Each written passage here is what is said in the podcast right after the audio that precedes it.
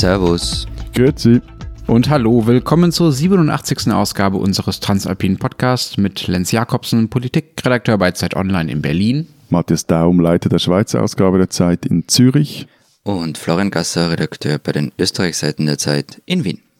Unsere zwei Themen diese Woche. Wir reden zum einen über Klima versus Natur. Also welche Probleme gibt es eigentlich beim Ausbau der regenerativen Energien, die vielleicht nicht mit Geld oder mit äh, anderen Hindernissen zu tun haben, sondern zum Beispiel mit Artenschutz. Und unser zweites Thema diese Woche, Wurst. Vorab noch der Hinweis auf Alles unsere Mailadresse. Hat ein Ende, nur die Wurst hat zwei. Matthias hat sich äh, gut vorbereitet auf die heutige Sendung. Ja, äh, wenn Sie Ihre Meinung zu diesem Ständchen geben wollen, dann schreiben Sie uns doch unter alpen.zeit.de. Ansonsten fangen wir jetzt einfach mal an. Matthias, Ja, okay? ja, ja, ja. Übst du das immer vorm Spiegel, Matthias, wenn du singst? Vorher? Das war jetzt eine spontane Eingebung. Ah, okay, gut. Ich meine, der Text ist ja noch viel besser. Ja, äh, ersparst ja, du uns Ja, das, wir kommen bitte? später drauf. Gut, gut. Ihr habt, ihr habt wieder eine ganz schreckliche Recherche hinter euch, äh, habe ich gesehen. Äh, ja, Florian, du Armer, du musstest äh, die Gebirgsflüsse der Alpen und der Schweiz ablaufen. Ja, es war wirklich grauenhaft. Hm, mein Mitleid. Ja, Ja. ganz schlimm. Also einen ganzen Tag lang bin ich die Isel entlang. Das ist ein Gletscherfluss in Osttirol und ähm, also der letzte frei fließende Gletscherfluss der Ostalpen übrigens. Eben, und das, das sind jetzt, wer wirklich der Arme ist, weil ich musste ja diesen Text von Florian und meiner Kollegin Sarah Jäcki, die sich da voll reingehängt haben, redigieren. Und habe ich dir nicht das Wort Ostalpen rausredigiert, mein Lieber? Niemand hab weiß, ich- was das ist. Echt, ist es intellektuell so herausfordernd, äh, Osten und Alpen zusammenzufügen? Nein, aber es, es, also es was ist hast du so, wenn- stattdessen reingeschrieben?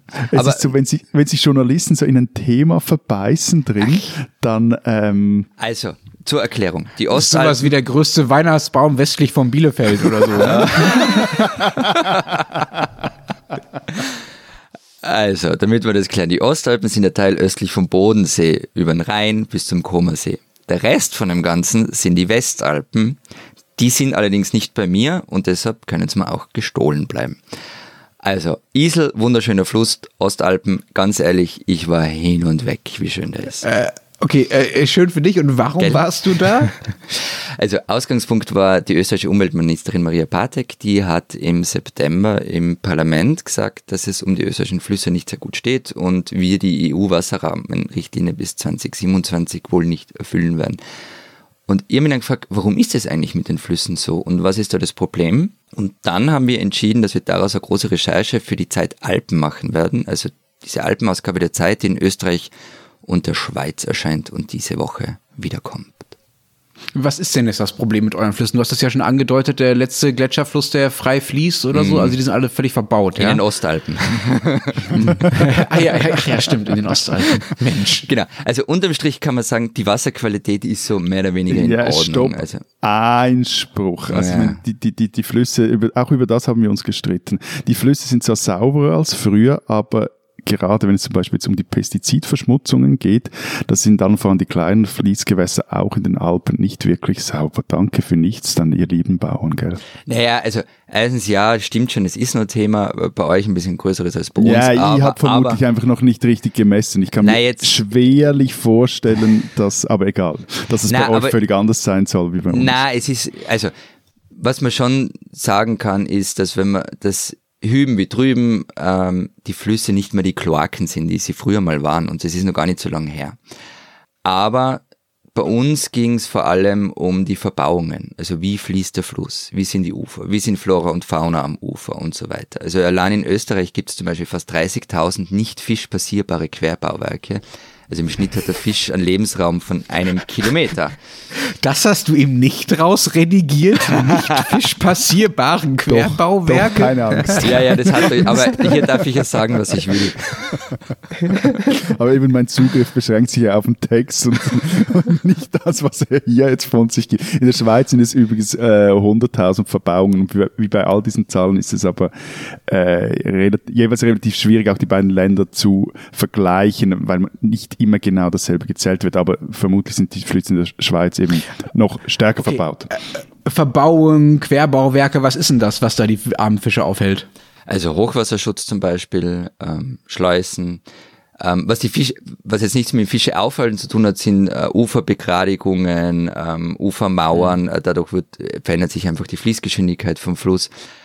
Aber was halt auch ein Problem für viele Fische ist, sind grundsätzlich Wasserkraftwerke und dann vor allem viele ältere Wasserkraftwerke, die noch keine so Dinge wie Fischtreppen oder sonstige Ausweichrouten eingebaut haben, die einfach wirklich Grenzen für, für den Lebensraum vom Fisch sind. Ist, ist Wasserkraft bei euch denn überhaupt so wichtig? Ich habe mal nachgeguckt, in Deutschland macht die Wasserkraft nur drei Prozent der erzeugten Energie in Deutschland aus. Ja, wobei man unterscheiden muss zwischen erzeugter Energie natürlich und Strom, äh, erzeugtem Strom, also da wird es dann schon ein bisschen mehr sein aber ich finde es trotzdem äh, mit Verlaub arg wenig. Also, Was macht ihr mit eurem Wasserlenz? Ich verstehe es auch nicht. Naja, es fließt halt nicht bergab, das macht es etwas schwieriger. Ne? Also es fließt schon bergab naja, natürlich, sonst wird es ja nicht fließen, aber es hat halt weniger Fließgeschwindigkeit, ja, weil wir weniger Berge haben. So, das ist, glaube ich, der Grund. Naja, aber trotzdem ja. finde ich es arg wenig. Also vor allem, weil ihr seit 20 Jahren von äh, einer angeblichen Energiewende redet. Also bei uns macht Wasserkraft rund 60 Prozent des erzeugten Stroms aus. What? Yes. 60 Prozent? Ja, also in der Schweiz, also in der Schweiz sind es noch ein paar Prozentpunkte mehr. Boah, also da seid ihr aber echt krass viel weiter als Deutschland, das, das stimmt schon. Und das soll jetzt noch mehr werden oder, weil ihr würdet, werdet ja auch noch mehr auf regenerative Energien setzen ja, ja, wollen, klar. nehme ich an. Genau. Mhm. Ähm, und das geht auch noch? Ja, das also 60 Prozent also kommt mir schon sehr viel vor. Genau, also das geht auch. Ähm, und das ist, also es gibt so ein paar Dinge, die sind unproblematisch. Nämlich man kann bestehende Anlagen einfach modernisieren. Also was weiß ich, zum Beispiel ähm, neue Turbinen einbauen, die einen besseren Wirkungsgrad haben. Also da gibt's ein recht großes Potenzial.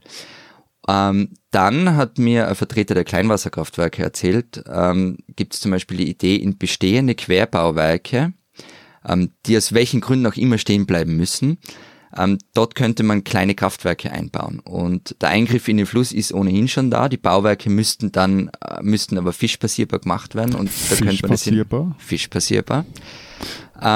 Und dann gibt es natürlich schon auch noch viele Projekte, wo einfach neue Kraftwerke in die grüne Wiese gebaut werden.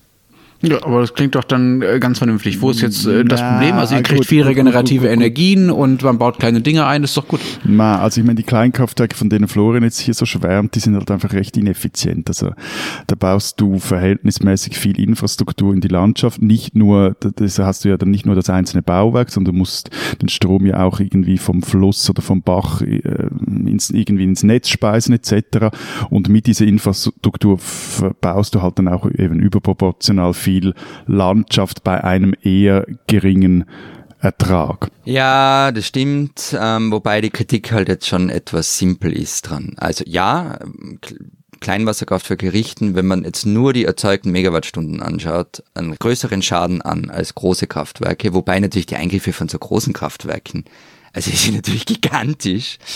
Aber ähm, es spricht schon auch was dafür, dass man Kleinwasserkraft erhält, ähm, weil sie erzeugt halt vielfach Regionalstrom. Du kannst damit dezentral mit Energie versorgen. Ja, aber, aber ähm, es gibt, also nur kurz, aber es gibt wirklich ja. gescheitere Ideen, als eine, nur eine dezentrale Stromversorgung aufzubauen, für die auch verschiedene Gründe sprechen, als so mit, mhm. mit einem Mini-Turbin in jedem Rinnsal. Also ich meine zum Beispiel, da stellst du besser mal auf äh, jedes Dach oder mehrere Dächer, also mehr Dächer als heute eine Solaranlage zum Beispiel. Und da ist der Eingriff ja, okay. dann wirklich viel geringer.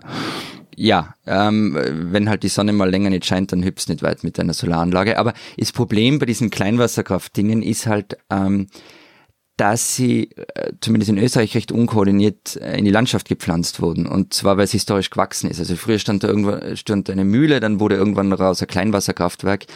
Und also Fun Fact für Österreich, kein Mensch weiß, wie viele es am Ende wirklich gibt. Also man war so eine Größenordnung. Ähm, und das ist so ungefähr 5000, aber dann gibt's halt ganz viele, die zum Beispiel nicht mehr in Betrieb sind und niemand weiß, wie viele das sind. Und eben zum Solarstrom, mhm. ja, da gibt's auch ein Riesenpotenzial. Also da wurde auch mal durchgerechnet, wenn man zum Beispiel auf alle Parkhäuser in Österreich ähm, Solarpaneele drauf tut, wie viel Energie kann man da produzieren.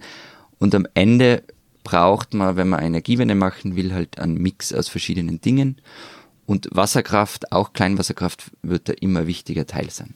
Ist einfach so. Mhm, mhm. Aber es muss doch Regeln dafür geben, äh, was man wo wie bauen darf. Wir kommen ja von der von eurer Umweltministerin Florian, ja. die gesagt hat, dass es irgendwie den Flüssen nicht so gut geht. Also scheint es da ja, ähm, um es mal äh, äh, bürokratisch zu sagen, einen Zielkonflikt sozusagen zu geben zwischen dem zwischen Umwelt und Artenschutz einerseits, also dass es den Flüssen gut geht, und zwischen dem Ausbau der regenerativen Energien andererseits. Da muss es doch Regeln vergeben. Also man muss doch festlegen können. Moment mal, da darf man was hinbauen und da nicht, weil sonst wird vielleicht das und das Tier aussterben. Genau, also ähm, die Regeln sind ja relativ streng. Also für neue Anlagen, die müssen zum Beispiel also diese Fischdurchlässigkeit haben, eben Fischtreppen eingebaut haben oder Ausweichrouten und so weiter. Also Fisch passierbar, oder?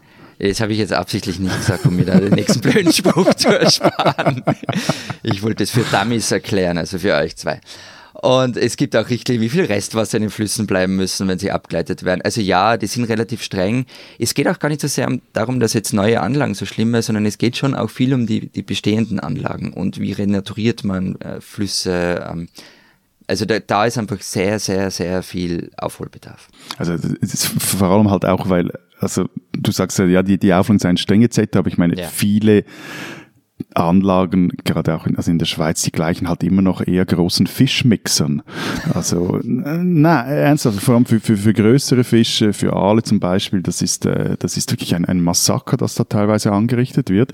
Und in der Schweiz ist es so, wir sind ja nicht EU-Mitglied, aber trotzdem wollen wir unsere Wassersperren fischfreundlich oder fischpassierbar machen. Und zwar bis 2030. Und äh, ursprünglich dachte man da mal, ja, das wird so etwa eine Milliarde Euro kosten, umgerechnet. Jetzt weiß man, es werden bis zu 4,5 Milliarden Euro sein. Woher das Geld kommen soll, das ist derzeit unklar. Und ähm, ja, es ist halt wie so oft, also was tut die Politik, wenn sie merkt, hm, das wird schwierig, irgendein Ziel zu erreichen? Sie will jetzt einfach mal die Umweltbestimmungen für Wasserkraftbetreiber bald mal lockern. naja, aber ganz kurz noch. Ähm, weil wir immer davon reden, äh, Fische und, und, und wie deren Lebensraum eingeschränkt ist. Und die Frage ist ja, ähm, betrifft uns das?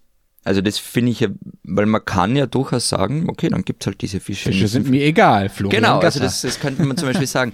Aber und es geht dann auch nicht nur um Fische, es geht ja bei solchen Sachen auch um die diese sogenannten Benthos-Lebewesen. Also das sind diese Dinge, die am, am Grund eines Gewässers leben und von dem sich Fische auch ernähren. Ähm, und wenn man jetzt aber, also ich bin dann in die BOKU gegangen, die Universität für Bodenkultur in Wien und habe da mit einer Wissenschaftlerin gesprochen und habe sie das auch gefragt, ja okay, dann haben wir halt das, die Viecher nimmer im Fluss, aber dafür haben wir erneuerbare Energien. Also wenn man jetzt sagt Klimawende versus Ökologie in den Flüssen, mh. Mm. und sie hat dann gesagt, ja, okay, dann haben wir die halt alle nimmer, aber ähm, das, wenn du die Benthos-Lebewesen nicht mehr hast, dann kann sich der Fisch nicht mehr von irgendwas ernähren. Und das hat dann wiederum weitere Auswirkungen auf Tiere, die sich von Fischen ernähren. Also was man da halt tut, ist, man greift direkt in die Nahrungspyramide ein. Und ja, zwar auf unterster Ebene. Ja. Ganz kurze Einschränkung damit. Das ist im Zweifelsfall ist das Argument halt eins, mit dem man alles abschmettern kann, ne? Weil mit dem Argument darf man dann überhaupt nicht in die Natur eingreifen, weil du ja nicht Doch. wissen kannst, ob jetzt nicht zufällig dieser eine Fisch, den du da fängst, äh, weil du gerade angeln gehst oder so, total die Pyramide aus dem Gleichgewicht bringt. Es geht ja darum, eine quantitative Grenze genau. festzustellen. Genau. Ja, ja, ne? Also ab wie viel auch, wird es Ich sage ja auch niemand, das soll nirgendwo passieren und keine, mhm. keine Wasserkraft passieren. Es okay. ist nur, das ist halt ein Effekt, den man hat, vor allem wenn man es dann ganz großflächig macht. Eben, aber ich es, es, es, ja. eben, ich sage mal Unterschied zwischen ein paar toten Fischen und Fischmixern. Also. Ja, das stimmt schon, ja, ja, ja. Ich habe ja vorhin schon gesagt, dass Wasserkraft bei uns nicht so wirklich eine große Rolle spielt in Deutschland. Was dafür bei uns eine sehr große Rolle spielt, ist äh, die Windkraft. Die trägt nämlich fast äh, 20 Prozent bei zu, zur Energieerzeugung in Deutschland, äh, was wiederum mehr ist als bei euch. Ne? Also da, da sind wir halt wiederum ein bisschen weiter vorne weg. Und deshalb haben wir da auch viele der Probleme, die ihr bei der Wasserkraft äh, beschreibt. Es geht da zwar dann nicht um Fische, sondern um Vögel, aber äh, der Effekt ist eigentlich, eigentlich der gleiche. Und Artenschützer sagen seit Jahren, äh, dieser Ausbau der Windenergie, der ja auch sehr gefördert wurde politisch, geht auf Kosten von seltenen Tieren. Da geht es dann beispielsweise um den Rotmilan, das ist äh, ein Greifvogel, aber es geht auch um die nicht sehr seltene, sondern sehr gemeine, aber auch wichtige Fledermaus. Es gibt Studien, die äh, belegen, dass jedes Jahr, haltet euch fest, eine Viertelmillion Fledermäuse von den Windkraftanlagen in Deutschland getötet werden. Also es ist genauso, wie man sich das vorstellt. Die fliegen dann nachts durch die Gegend und dann kommt da so ein Rotorblatt und zack und zerhackt diese Fledermaus. Ja?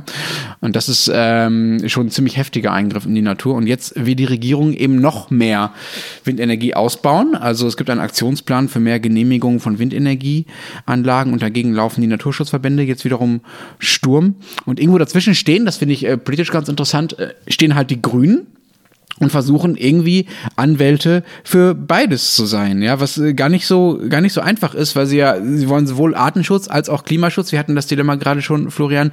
Es ist für sie nicht so einfach, sich zu positionieren und sagen halt, ja, man müsste das irgendwie vereinbar machen. Also äh, gehen da auch nicht wirklich äh, auf eine der beiden Seiten. Wie positionieren sie sich denn bei euch eigentlich? Ja, sie versuchen auch den Spagat und das finde ich ja die wirklich spannende Frage. Also es gibt ja auch mhm. Umweltschutzorganisationen, ähm, in denen sich die Wasser-, die Klima- und die Energieabteilung nicht immer einig sind und schon auch mal heftig diskutieren.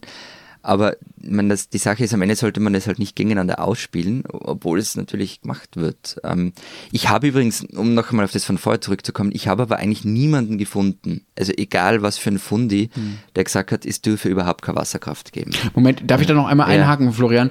Ich finde diese Formulierung mit dem Gegeneinander ausspielen, das ist etwas, ja. was ich auch bei vielen ähm, ähm, Naturschutz- und Umweltschutzverbänden äh, in Deutschland jetzt bei der Recherche gefunden habe. Die sagen das auch immer wieder, man darf das nicht gegeneinander ausspielen. Und ich finde das eigentlich falsch, weil das so klingt, als wäre das ein, ein inszenierter Konflikt, den es eigentlich nicht gäbe. Doch, also als würde man so tun. Genau, Klar, Konflikt, ja, ja, gibt, Konflikt also wird es nicht gegeneinander um, ausgespielt, sondern äh, das steht tatsächlich gegeneinander. Es ist äh, genau, sozusagen genau, ein Trade-off, ja. Also mehr Artenschutz ist weniger Klimaschutz und andersrum. In dem Fall stimmt das natürlich, aber eben, wenn man es gegeneinander ausspielt, dann kann man ja sagen, wir verbauen einfach alles oder man versucht einen Ausgleich zu finden zwischen den beiden Dingen mhm. und vor allem da, wo man auspackt, es möglichst so zu gestalten, ähm, dass zum Beispiel der Artenschutz oder sonst das Ökosystem so wenig wie möglich beeinträchtigt wird. Es gibt im Übrigen ein, ein lustiges äh, oder spannendes Beispiel hier aus der Schweiz. Und zwar wird jetzt äh, hier versucht, aus dem Klimawandel äh, Wasserkraft Profit zu schlagen. Und zwar beim Trift-Gletscher. Da gibt es ein Projekt, das, also der, der Gletscher schmilzt und gibt es jetzt ein Projekt, da eine Talsperre zu bauen, um das Schmelzwasser zu nutzen für die Energieversorgung, also um, um Strom zu produzieren. Und das Interessante an diesem Projekt ist, dass genau hier dieser Konflikt, also ihr beschreibt es ja auch in, in dem Text dann, mhm. dass genau hier dieser Konflikt innerhalb der, der Ökogemeinde äh, aufbricht. Also die einen Umweltverbände sind für dieses Pro Projekt und andere sind dagegen. Und genau da wird jetzt diese Frage auch in der Schweiz öffentlicher und auch politisch äh, debattiert. Genau, wobei bei uns wird sie immerhin debattiert und man spricht darüber, aber man, ähm, wenn man sich international anschaut, was da für Dinge passieren, also in Äthiopien zum Beispiel wird ähm, eine riesige Talsperre gebaut, der Nil soll aufgestaut werden und der Speichersee entstehen, der 63 Milliarden Kubikmeter Wasser beinhaltet, Nilwasser. Nur so zum Vergleich mal, der Bodensee hat 50 Milliarden Liter Wasser. Für den Sudan nee. und Ägypten aber... 50 bitte? Milliarden Kubikmeter Wasser hat der Bodensee. Ja, Entschuldige, ja, Kubikmeter Wasser, klar. Ja, Faktenchecker, wir haben die Faktenchecker immer ein, die stehen immer vor der Tür. ja, ja, eh. Ähm, äh, für ein für, für Sudan und Ägypten ist aber der Nil halt überlebenswichtig ähm, und die finden es halt nicht so toll und es gab da schon ernsthafte Konflikte deswegen bis hin zu mehr oder weniger ja unverhohlenen Kriegsdrohungen. Ja, gut, aber ich sag's dir ungern, lieber Tourismusdirektor Gasser. Also ich meine, über was haben wir vergangene Woche diskutiert? Über Kunstschnee, oder? Und ich meine, du musst gar nicht nach Afrika reisen, um einen Wasserkonflikt zu finden, denn auch in den Alpen gibt es diesen Konflikt. Wer für oder für was das, das Wasser wirklich gebraucht werden kann und darf. Ja, ja, aber es hat noch keiner mit einem Raketenbeschuss von einem Speicherteich gedroht. Ja, eh, also ehrlich gesagt, diesem Bergland traue ich alles zu von dem her. Äh, Matthias, ich hätte noch eine Frage an dich. Wir haben noch so wenig über die Schweiz gesprochen bisher. Äh, total ungewöhnlich. Ähm, ihr habt ja relativ starke äh, Ich Kommunen, musste den Text ja? redigieren. Ich bin noch etwas matt. Endlich ist Matthias mal zu erschöpft, um die Sendung zu dominieren. Nein, Matthias, ihr habt ja relativ starke Mitbestimmungsmöglichkeiten äh, auf kommunaler Ebene. Das yes, äh, habe selbst ich ja mittlerweile gelernt, nach anderthalb Jahren äh, Podcast mit dir. Warum sagen denn diese Gemeinden, es gibt ja äh, dieses klassische Not in my Backyard-Phänomen, ne, dass man sagt, okay, regenerative Energien meinetwegen finde ich auch wichtig, aber doch bitte nicht da, wo ich wohne, weil es irgendwie hässlich und verändert die Natur, wie wir jetzt ja ausführlich besprochen haben. Warum sagen denn nicht einfach die Gemeinden und die Anwohner, nö, bitte nicht bei mir und verhindern diesen Bau von diesen Dingen. Also bei der Wasserkraft also ist es halt so, dass sich das bis heute für die meisten Gemeinden lohnt. Also, also bei uns meine, auch so, ist ein lukratives Geschäft. Ja. ja, und ich meine, früher war es halt so, also das, das, muss man schon sagen, das war so ein innerschweizerischer kolonialistischer Akt. Also da wurden die armen Talschaften in den Bergen von den Unterländer Stromfirmen regelrecht gekauft. Also ich meine, da ging es dann vor allem auch darum, die eigene Heimat unter Wasser setzen zu lassen und dafür erhielten sie dann dafür zünftig Geld oder verhältnismäßig zünftig Geld und äh, weil sie auch wussten, dieses Auskommen, das sie jetzt haben in diesen Regionen, ist so mäßig gut. Und also in einigen Kantonen erhalten die Gemeinden bis heute sogenannte Wasserzinsen. Das ist äh, quasi eine Abgabe, die du erhältst für jedes, jeden Liter Wasser, der verstromt wird. Und in anderen Kantonen sind dann vor allem die Steuern der Kraftwerkbetreiber interessant. Und ähm, also eben, es gibt jetzt verschiedene Beispiele, könnte ich jetzt erzählen, wer da wie unter Wasser gesetzt wurde und wie viel Geld erhält, aber auch in jüngster Zeit spielt das wirklich eine recht wichtige, auch politische Rolle, also im Kanton Graubünden zum Beispiel, im Rheinwald, deutsche Hörer kennen die Strecke vielleicht, wenn der Gotthard wieder mal verstopft ist und sie über den San Bernardino umgeleitet werden, in ihren Wohnmobilen, also dort sollten kürzlich die Talgemeinden fusionieren. Und eine Gemeinde aber scherte aus, und genau, es war jene, die am meisten von den Kraftwerken in der Region profitierten. Sie wollte, wenn ich das richtig im Kopf habe, zuerst noch mit dem Geld eine Bierbrauerei bauen. Quersubventionierung finde ich super. ja, und wenn du dir auch die Geschichte anschaust, es gab zum Beispiel eine ganz berühmte, es gibt eine ganz berühmte Hochebene in, in der Schweiz, die Greiner Hochebene, die sollte auch mal überflutet werden. Und da war der, der Widerstand dann auch, das ist das, das Witzige daran, der Widerstand gegen solche Projekte kommt dann auch vor allem aus dem Unterland und nicht zwingend äh, aus den Gemeinden selber. Diese Österreicherin sollten Sie kennen. Bald ist in Österreich wieder Krampuszeit. Der Krampus, so beschrieb es mal Christoph Walz in amerikanischen Fernsehen, stehe für den dialektischen Ansatz, den wir in Österreich haben. Das Gute und das Böse, der Nikolaus und eben der Krampus, der die schlimmen Kinder holt. Als Kind hatte ich Anfang Dezember oft ernsthaft Angst, am Abend allein auf der Straße zu sein, wenn diese Typen herumlaufen, die da als Krampus verkleidet sind. Die gingen oft nicht zimperlich mit ihren Opfern um. Die oberösterreichische Autorin Michaela Holzinger will nun eine andere Seite dieses furchteinflößenden Wesens zeigen. In ihrem Buch Nikolaus und Krampus Kraus backt der Krampus nette Kekse und der Nikolaus bittet ihn um Hilfe, denn wer soll schließlich diesen schweren Sack mit Geschenken rumschleppen? Eben der Krampus Kraus. Zusammen mit dem Esel Finn ziehen sie also los und plötzlich ist die haarige Schreckgestalt gar nicht mehr so zum Fürchten. Ich hätte mir so ein Buch als Kind gewünscht, jetzt hat es ein bisschen länger gedauert und ich kann endlich dann furchtlos durch die Straßen spazieren. Der Krampus und auch Michaela Holzinger sind Österreicher, die man kennen sollte.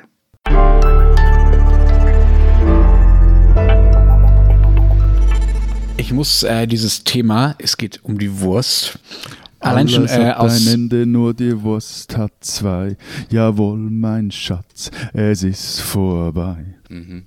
Mhm. Ähm, Ihr habt einfach kein Musikgehör. Doch, eben. Das ist das Problem. Das macht es so schwer.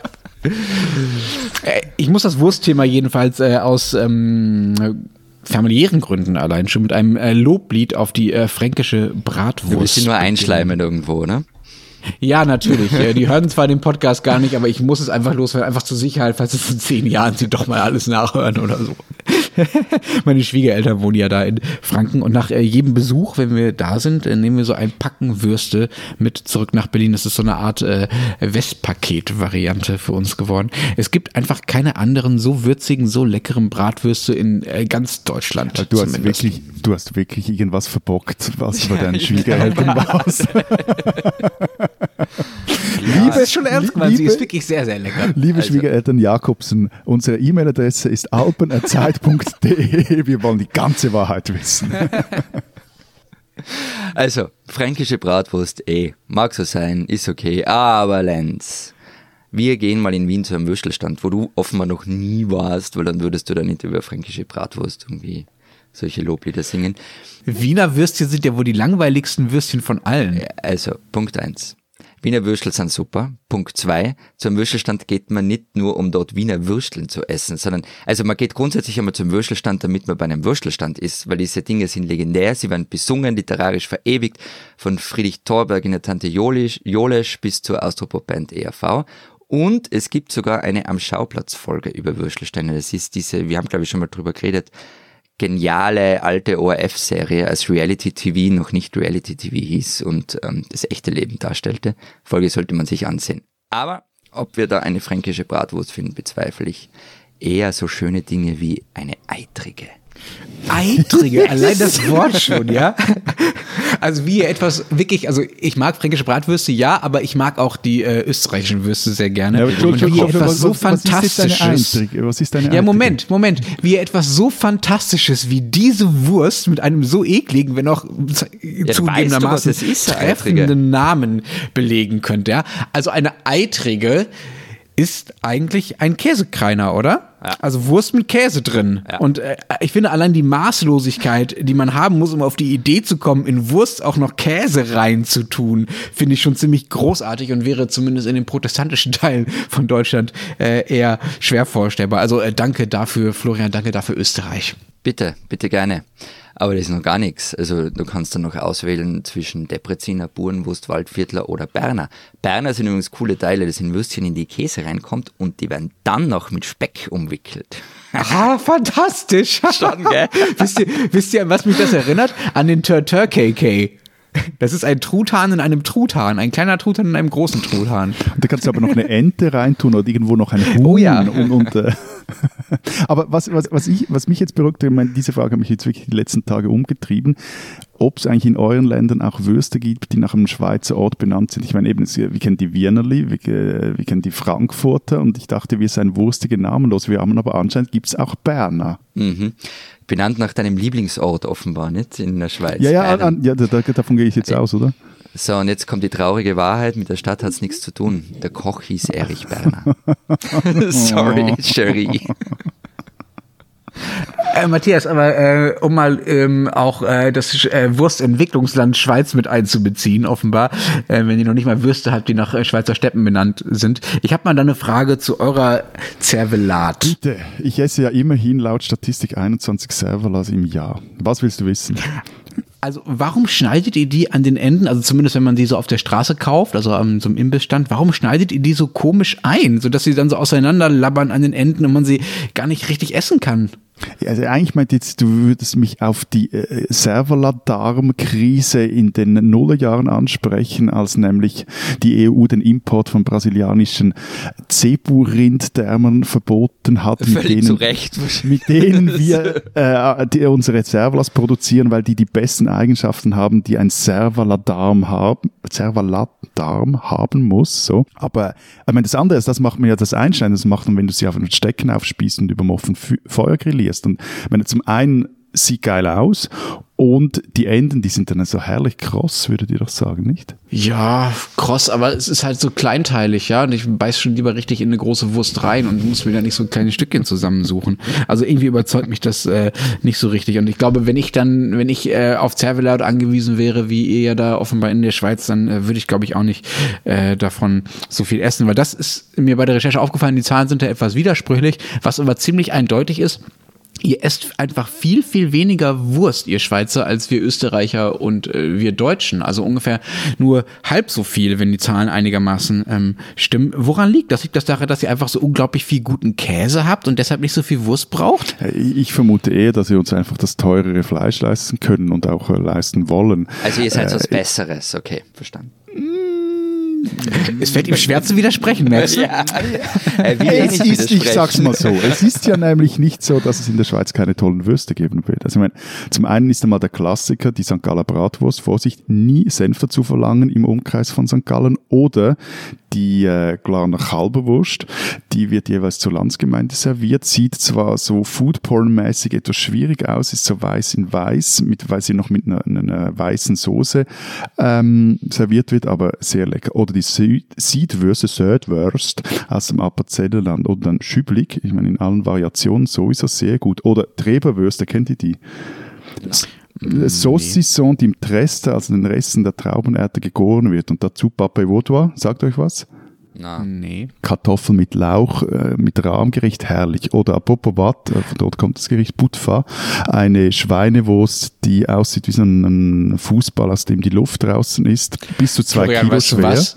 Oder, Also der Matthias beschimpft dich ja immer als Tourismusvertreter. Ich glaube, er wird ja, Wurstvertreter. ich glaube, Äh, und ich bin noch nicht fertig. Ich meine, als Zürcher muss ich auch noch die Wiedekerli erwähnen, dünne Schweinsbratwürste oder Lu- Luganietta aus dem Tessin, auch sehr fein. Oder dann, ah, ich meine, all die Trockenwürste, also Bündner Salsitz oder B -B -B Bündnerfleisch. Ihr erinnert euch an die Rede des damaligen Bundesrats Merz, der einen Lachanfall kriegte am Rednerpuls, als, als er irgendeine Gesetzvorlage, in der es um Bündnerfleisch ging, durchbringen musste. Oder ich meine, Blutleberwürste. Also äh, ich meine, also ich, langsam kriege ich Hunger, aber ich kann nur sagen, die Schweiz ist durchaus ein Wurstland, gibt auch ein Büchlein dazu, ist aber leider vergriffen.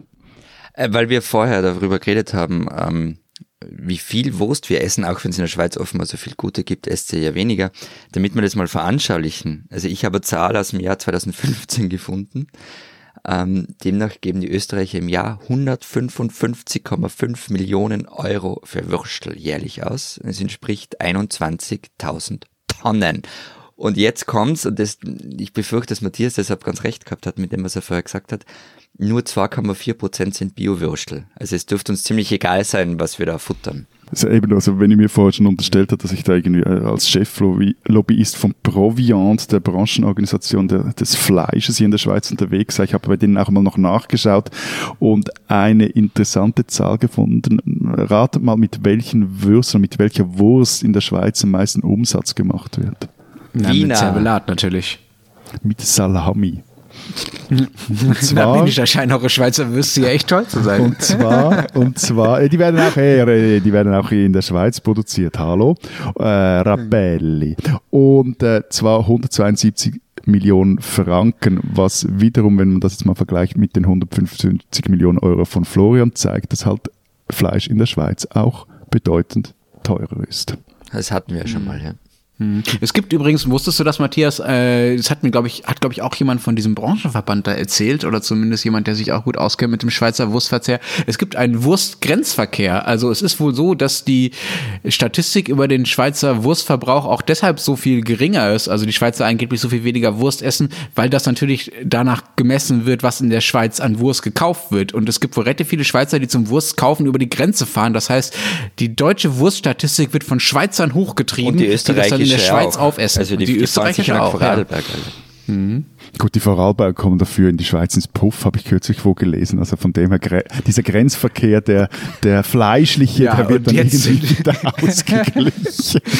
Damit sind wir vollkommen vom Thema abgekommen. Ähm, und ich ähm, wollte jetzt eigentlich fragen, ob bei euch die Würste auch so dominant sind. Das kommt mir jetzt in dem Zusammenhang etwas äh, komisch vor. Nein, äh, im Ernst, es gibt bei uns, äh, bei Kirmessen und äh, bei allen öffentlichen Festen eigentlich fast nicht so häufig wie Wurststände. Also es gibt Bierstände und Wurststände und mittlerweile gibt es so ein paar Crepe-Buden oder sowas. Aber Würste dominieren als Imbiss ziemlich den öffentlichen Raum. Ist das bei euch auch so? In Zürich habe ich bisher eher wenige Wurstbuden gesehen. Ja, ich glaube, da warst du einfach noch nie hier in Zürich zum Beispiel am Sternengrill beim Bellevue. Aber äh, ja, stimmt schon. Also es brutzelt hier nicht an jeder Ecke irgendeine Wurst auf dem Grill. Und Vielleicht sind wir halt einfach auch ernährungsbewusster als äh, jetzt, jetzt warte mal, bei diesem Sternending, da waren wir doch mal, oder? Im, diesen Sommer Ja, äh, das das kann Ding? gut sein. Wo, nee, ja. Äh, weiß ich nicht, kann aber gut sein, ja. Na, weil was, ähm, das ist eh alles nett und so. Und auch die, die Würstel, die du da oben aufgezählt hast, das Problem ist halt bei euch, dass solche Sachen dann gleich daherkommen wie in einem Sternenlokal. Also eben auch, was du aufgezählt hast, aber auch eure, eure Würstelstände. Ähm, da kann man eine Riesenauswahl an verschiedenen Speisen und, und so weiter. Und hey, also am Ende muss man sich halt am Würstelstand zwei Entscheidungen stellen. Süß oder scharf und welches Bier dazu. Alles andere ist, finde ich, völlig unnötiger Schnickschnack. Äh, apropos unnötiger Schnickschnack, kennt ihr eigentlich die Volkswagen Currywurst? Bitte was? Ja, kein Scherz. Also es gibt ähm, die Volkswagen Currywurst. Volkswagen hat äh, sein, sein Auto, Hauptwerk in Autobauer.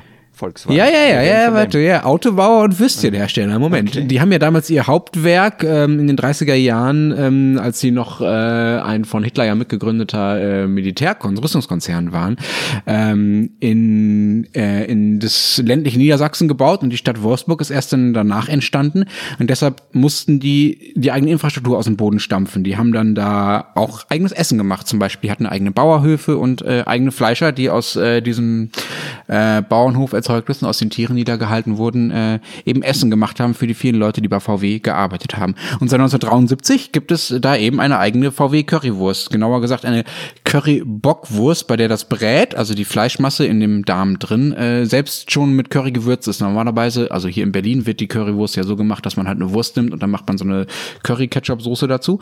Ähm, dass es da ist eben das Curry schon in der Fleischmasse drin. Die Wurst gab es dann erst nur in den VW-Kantinen und in den Restaurants da in Wolfsburg. Heute gibt's sie aber auch, weil sie relativ beliebt wurde, in vielen Supermärkten und kein Scherz beim VW-Händler, beim Autohändler.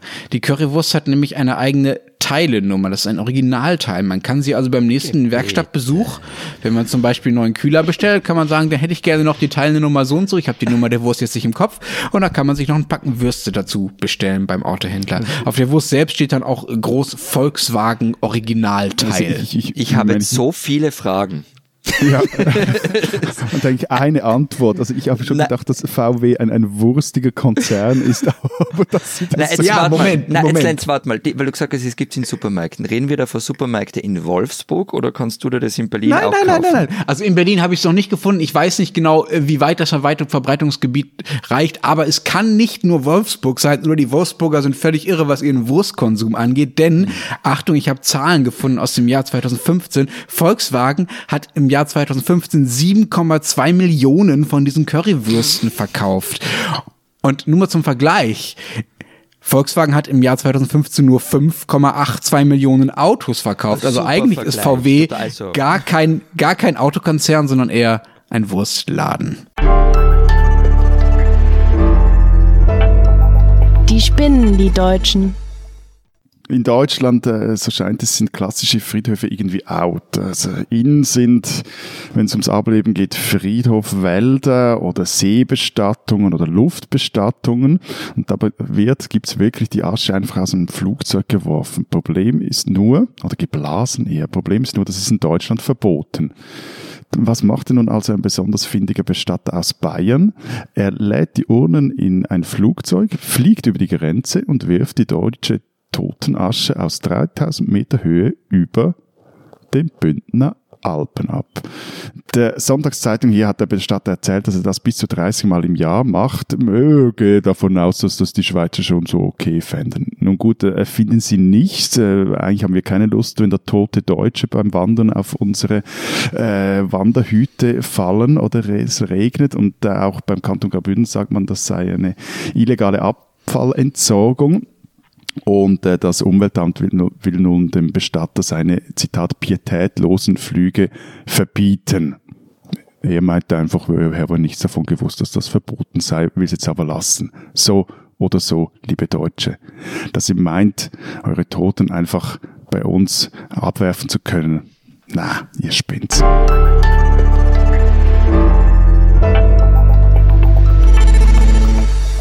Das war's diese Woche von unserem Podcast. Wenn Sie wissen wollen, was sonst in der Schweiz und in Österreich noch los ist, dann lesen Sie doch diese Woche die Alpenausgabe der Zeit. Darin die Geschichte über die Wasserkraft und die damit verbundenen Probleme, über die wir ja schon ausführlich gesprochen haben. Aber ihr habt ja da noch mehr Platz. Was habt ihr denn noch gemacht? Wir haben ein super tolles, wie ich finde, Doppelinterview der lustigsten Österreicherin und der lustigsten Schweizerin, nämlich mit äh, Stephanie Sargnagel und Hazel Brucker.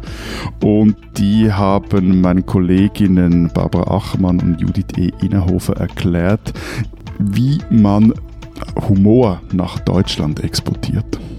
Und ich habe äh, darüber geschrieben, ähm, wie Wienlastig Österreich ist, ähm, wie schön meine Sta Heimatstadt Innsbruck ist, wie sie sich verändert hat und wie das Leben als Pendler zwischen diesen zwei Welten ist. Und wenn Sie wissen wollen, was in Deutschland so los ist, dann können Sie einfach die gedruckte oder die digitale Ausgabe der sonstigen der normalen Zeit lesen oder Sie lesen natürlich Zeit online. Wir hören uns nächste Woche wieder. Bis dahin sagen wir. Vielen Dank. Adieu. Und tschüss.